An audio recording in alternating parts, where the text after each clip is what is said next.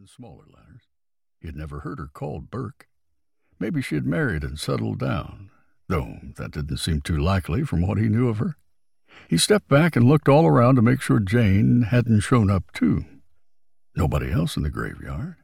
He was alone. What the hell is this, anyway? he muttered aloud. The question seemed to agitate those fireflies in his head. His brain must have grown back, too, he guessed, and something inside it was itching. He frowned, looking east. Something was calling him. He didn't know who or what, but now that he was paying attention, he felt the most insistent urge to follow it. Agnes? What had happened to her after he had died? Was she dead, too, by now?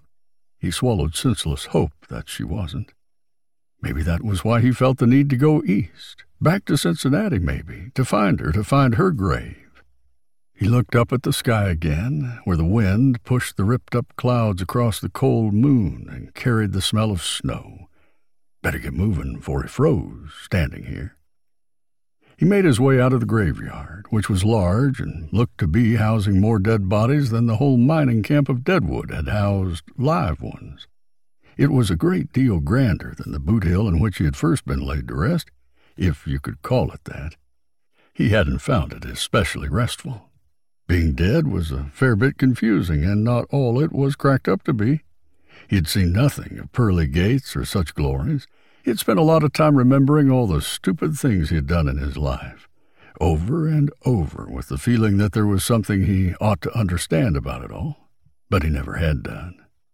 Above that, the constant murmur of living people coming around, people he couldn't understand and didn't want to understand, but who tickled the edges of his awareness with their presence, had kept him from any sense of peace. Death for him had been a vague sort of existence, and compared to the brilliance of all the physical sensations he was suddenly feeling again, it was like being in an uncomfortable dream world. He couldn't say as he'd care to go back to it. He followed a path down to a roadway, flat black and curiously smooth, that led downhill toward Deadwood. It entered a vast field of the same paving, and there stood a stagecoach, all black, with a team of black horses hitched to it. James' heart sank at the sight, and he hastily withdrew in among the pines alongside the road. That coach was here for him, he knew, and seeing as how he hadn't requested a coach, he was disinclined to get into it. He made his way through the trees, following the road downhill through a smaller field of black and down into the valley. A glow of light came from the valley bottom, and he heard some vague rushing sounds and what might be a distant scrap of music. A slow smile came to his lips, and his left hand came up to smooth his mustache. Deadwood was still hopping, it appeared. The road was painted with a yellow dotted line down the middle and white stripes on the sides. He had seen avenues planted with fancy bushes and rows of tall trees alongside, but he had never seen a decorated road before. It occurred to him as he walked along the dotted line, trying to fit his pace to it so it took exactly two steps for the length of each stripe, to wonder how long it had been since he had died. He heard a sound and paused to listen. It was like the rushing sounds from below, but much louder and closer, kind of a roaring growl. Reminded him a little of a locomotive, only lighter and angrier somehow.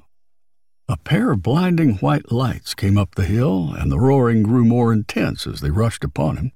He threw up an arm to block the light and heard a banshee shriek as the lights wavered side to side, then stopped a little way past him. He turned, heart pounding, with the fear of almost being hit by whatever that was. Some kind of vehicle, looked vaguely like a box car, only smaller, built out of metal and all shiny, with the light glaring off down the road. It sat there, still rumbling, but quieter now, like a giant cat purring. He heard a heavy clunk. Then a man's voice started yelling. What are you, crazy? You could have been killed. Jesus, I almost hit you. James's right hand hovered near his pistol. He cleared his throat and warily addressed the man, whom he could barely see in the dark after being blinded by the vehicle's lights. I thank you kindly for not doing so. A bright light hit him in the face, and he blinked, startled, the stranger let out a groan of disgust. Not another one of you nutcases. Look, the cemetery's closed.